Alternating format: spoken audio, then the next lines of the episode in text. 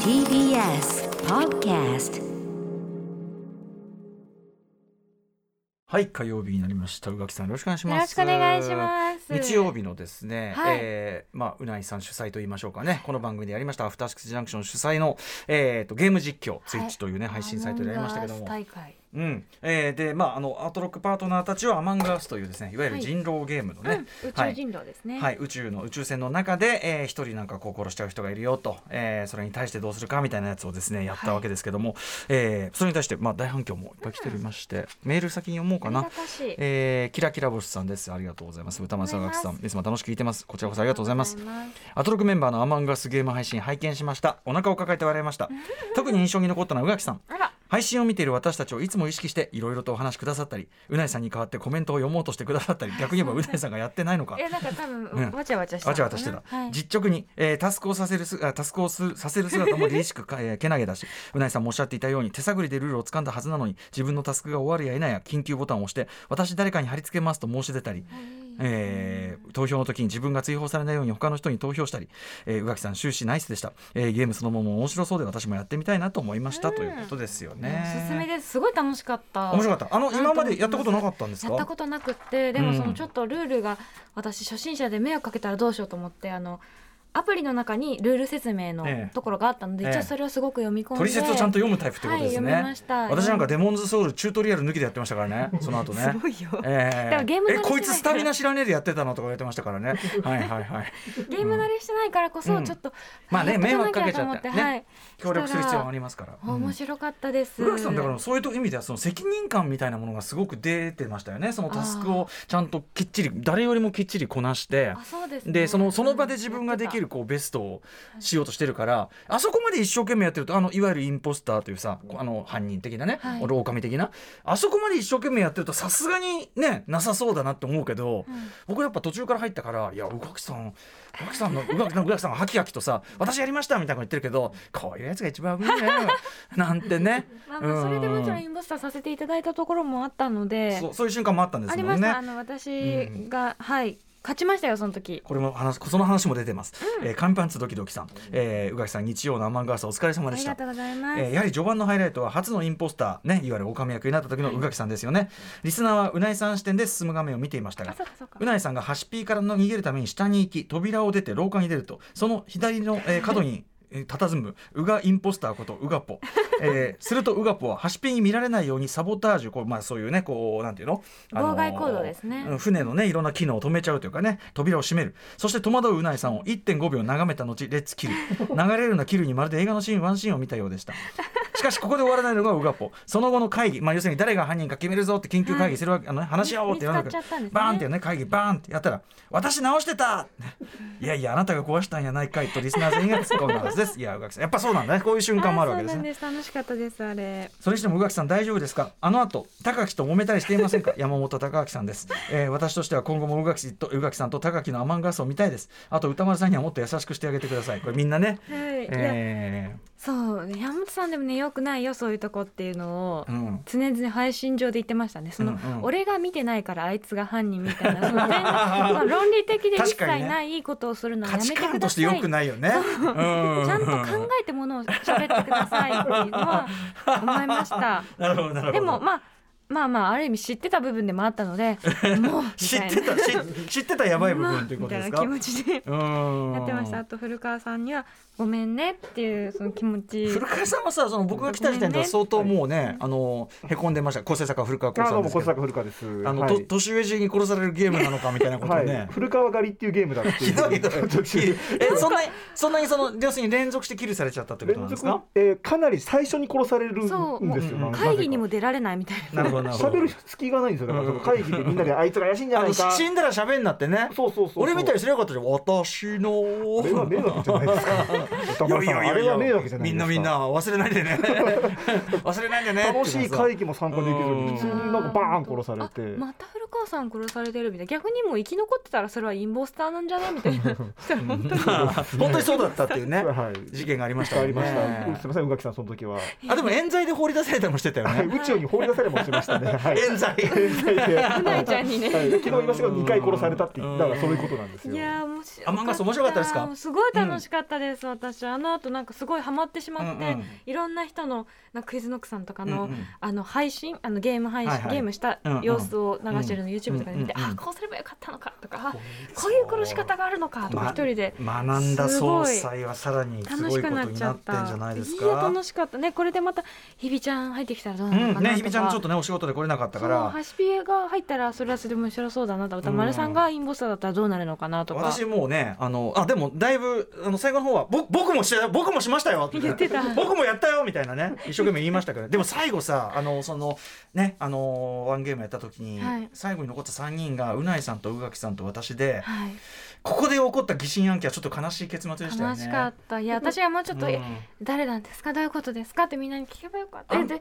誰に投票したって言っちゃいけないのかと僕は思っててあのうんで僕はもううないさんが絶対、はいもう要するにこんなあの一瞬で見てない隙に2人きるなんて、う鮮やかにできるのはこれはもう確かにゲーム慣れしてるやつに決まってんだっつってでも前俺その論法であのライムスターマネージャー幼いさんに飛ん だ飛んだ裏を書かれて幼いさんはね今日一発目でゲームやってんだからこんなことができるはずがないし幼いさんはそんな人じゃないかなんか言ったら 私ですなんつって。サナイさんだってそういうのお上手そうだもんゲームとそうか抜け抜けとね 本当にだからそういうことあるからなもう私はうなぽんに入れてたんだけど宇垣さんはあの宇垣さんに私そうがお私前がが犯入人だっれてちゃったと思って思って疑心暗鬼になりそう この投票無効化せねばとう思って、ん、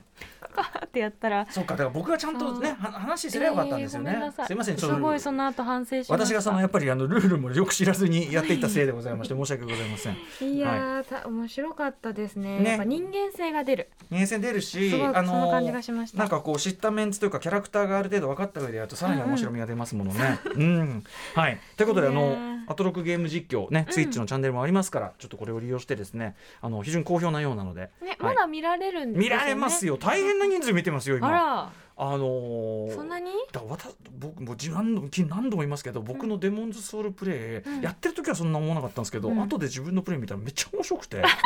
神結構結構すごいで昨日普通に自分でデモンズプ、あのソウルをもっと上達しようと思ってやったんだけど、うんやっぱ実況杯だったのかなんかねいじ実況の時の方がうまかった。えーうんあそういうこともあでるんです、ね、結局やっぱ俺の場合もう超卑怯プレイに走ってますんで 今それがどういうものかまた改めてね俺つくづくやっぱり人目がないともうなんていうかなできることは100全部備えてもうもうだって俺葉っぱ持てねえも んうん持ちすぎてもう、うんそんなことができるんだってこと気づいてねもうこの手があんじゃんみたいなねどんうなどんな姑息な手を使っているのか補足と言わないでくださいそれそれそれもね攻略のうちということで、もちろんもちろんできることは何でもしたらいいんですよ実況的にはもう単なる走り抜けプレーだったので、ねえー真逆言ってますけどね。はいということでございます。ちょっとね宇垣さん来年のまた大きな仕事に絡みました。アフター私ジンクスジャンクション。ああそういうそうきます。あいいんだよ初めて。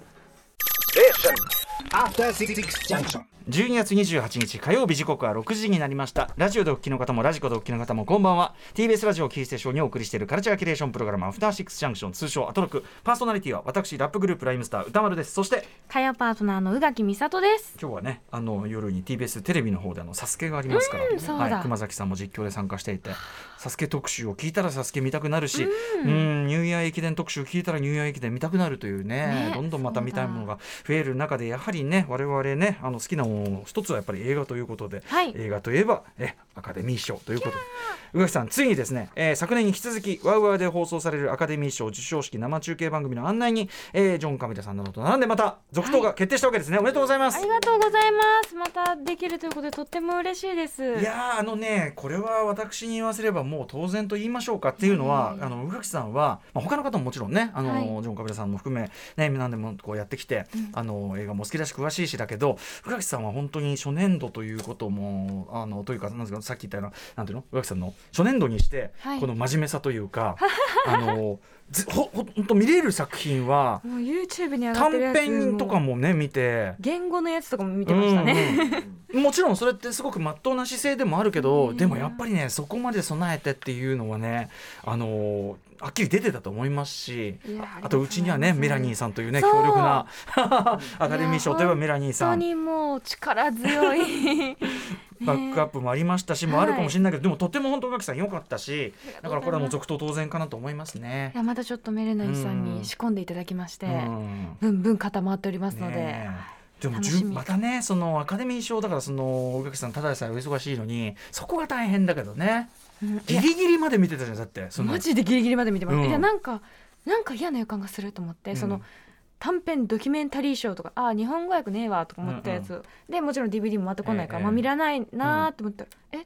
YouTube にあるうんうん、あ見られるよ言語でみたいなうんうんとなるとドイねツ語うんまあ見るかみたい偉ない本当偉いと思う素晴らしいと見思う るか何もわからないめいやいやでもめちゃくちゃそれはいいと思うよあのねえっといねやーメールも来ててメントリさん、えー、総裁ワウワウの第94回アカデミー賞授賞式ナビゲーター続投おめでとうございますありがとうございうんます、今年もミラニーさん時刻の的確で優しいコメントを期待しています必ず録画しますということで、ね、あー嬉しいえっと何日やるんでしたっけえっとね3 3月月27日現地だから、はえっと結構朝早いですね、うんこっちは28ですね、うんうん、ノミネートの発表は2月8日ということなんですよね。はい、楽しみにしてます。めちゃめちねゃ。まあ、多分今年も結構うん、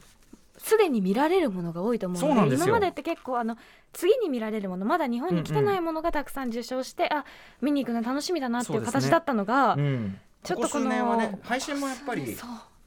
あのネットフリックスものが多かったりとかそう。なんですよの見られちゃうってていうか問題本当にここ数年はすごい見られる率高くなってる気がしますそうね。なんですよ、ね。ゆえに見ない見そうな見らんですれるものは見ないとってい見うのれね。てしまうって言いながら、うんうん、まあ嬉しいことでもあるけども。もちろんもちろんそんな中でさだから今もう年末に向けて年末年始にかけてホリデーシーズンで、まあ各局さもうキラーコンテンツを次々投入してる中でですよ、うんうんうんまもなく「コブラ会」のねシーズン34か4、んシーズン4も来ますし、はいなんといっても明日ディズニープラスでボバーベットが始まってしまうんですね、ああ困った困ったって感じなんだけどそんな中アカデミー賞関連で言うと「あのドントルックアップと「うんうんうんドントルックアップ」って入ってるんだっけわかんないかあのなんかでも言われてます税ね理、はいえーまたアダム・マッケイのね「えードントロックアップと」あの伊賀伊賀大輔さんがねあの放課後ポッドキャストの年間ランキングでも入れてやってらっしゃいましたけど、うんあとあの「パワー・オブ・ザ・ドッグ」っていうこれはジェーン・カンピョンさん。ねえ言われてますね、はい、もう超久しぶりなんですねピアノのレッスンのジェーン・カンピョンさんのあれで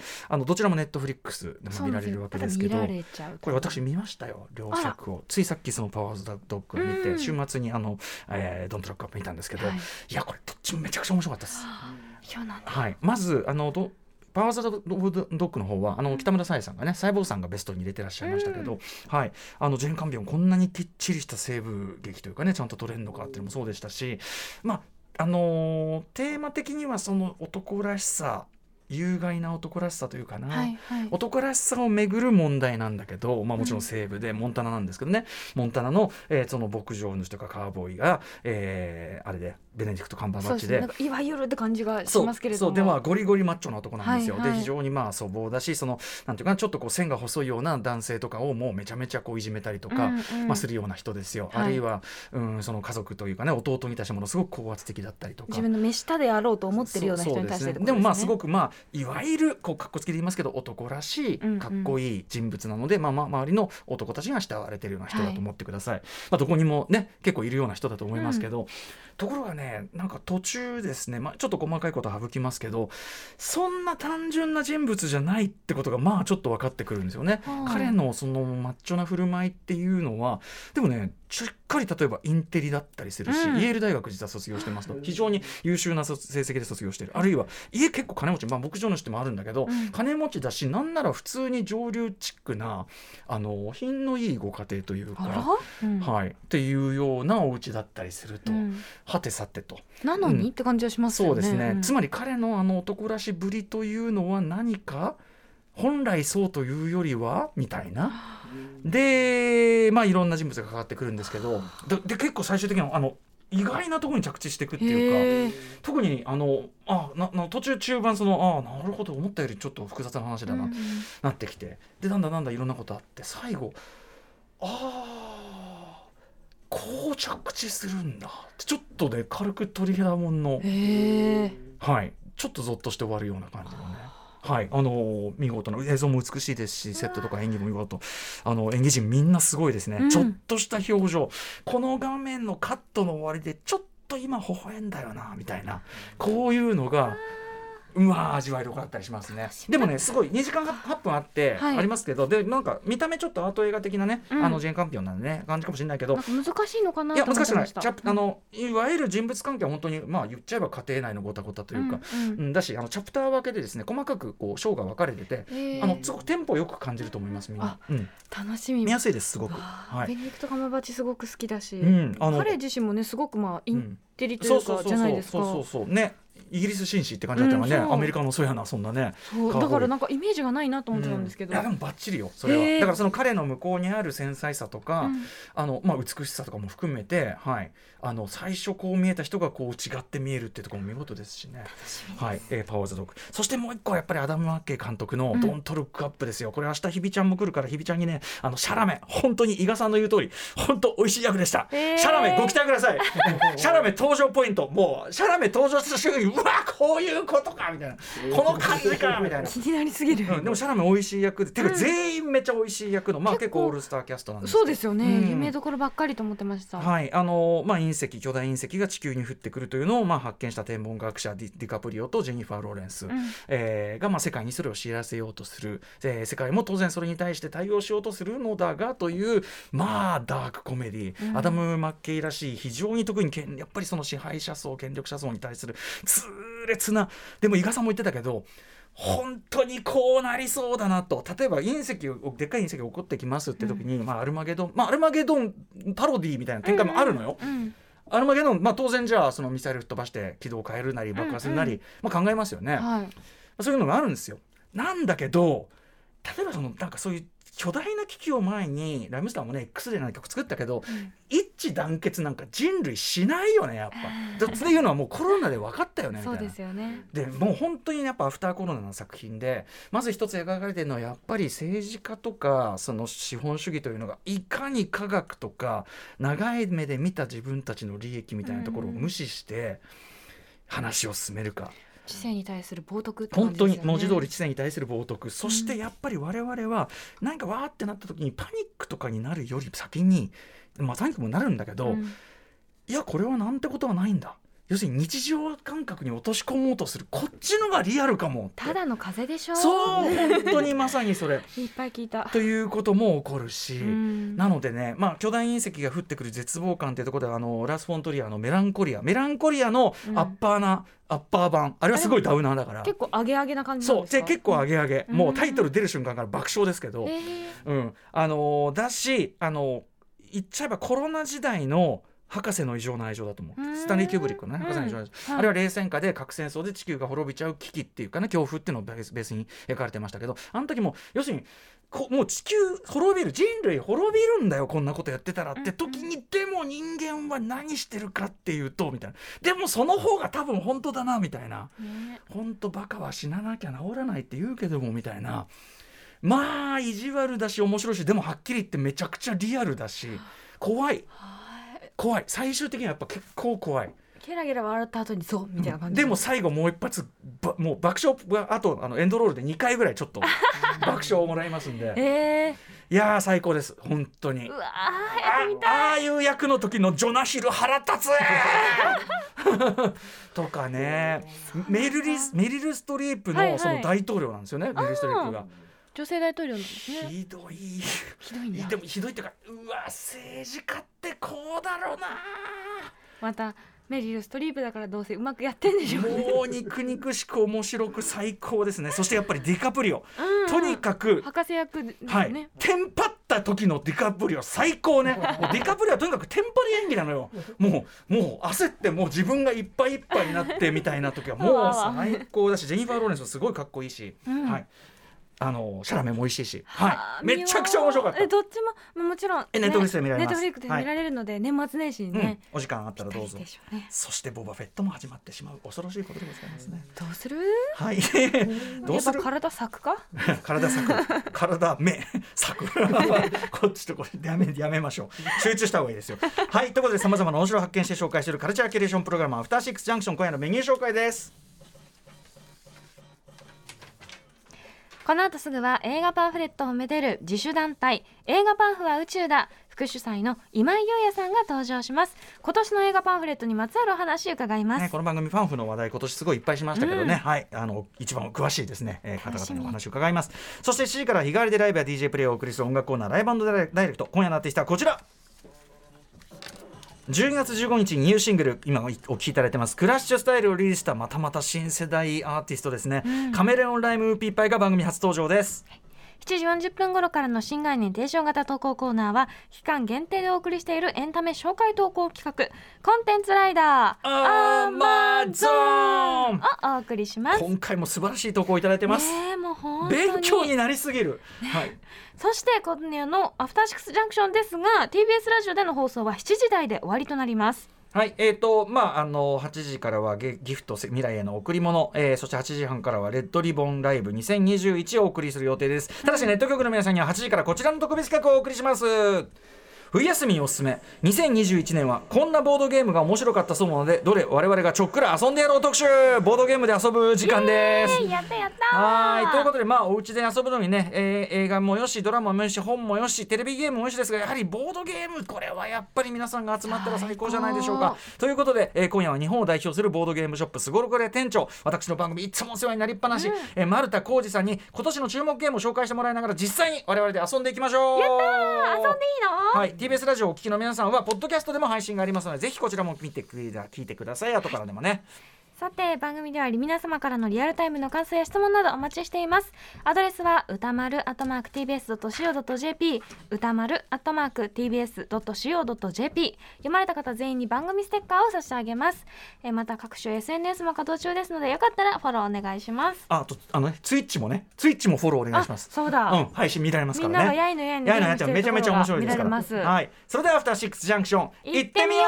うう After Six Junction.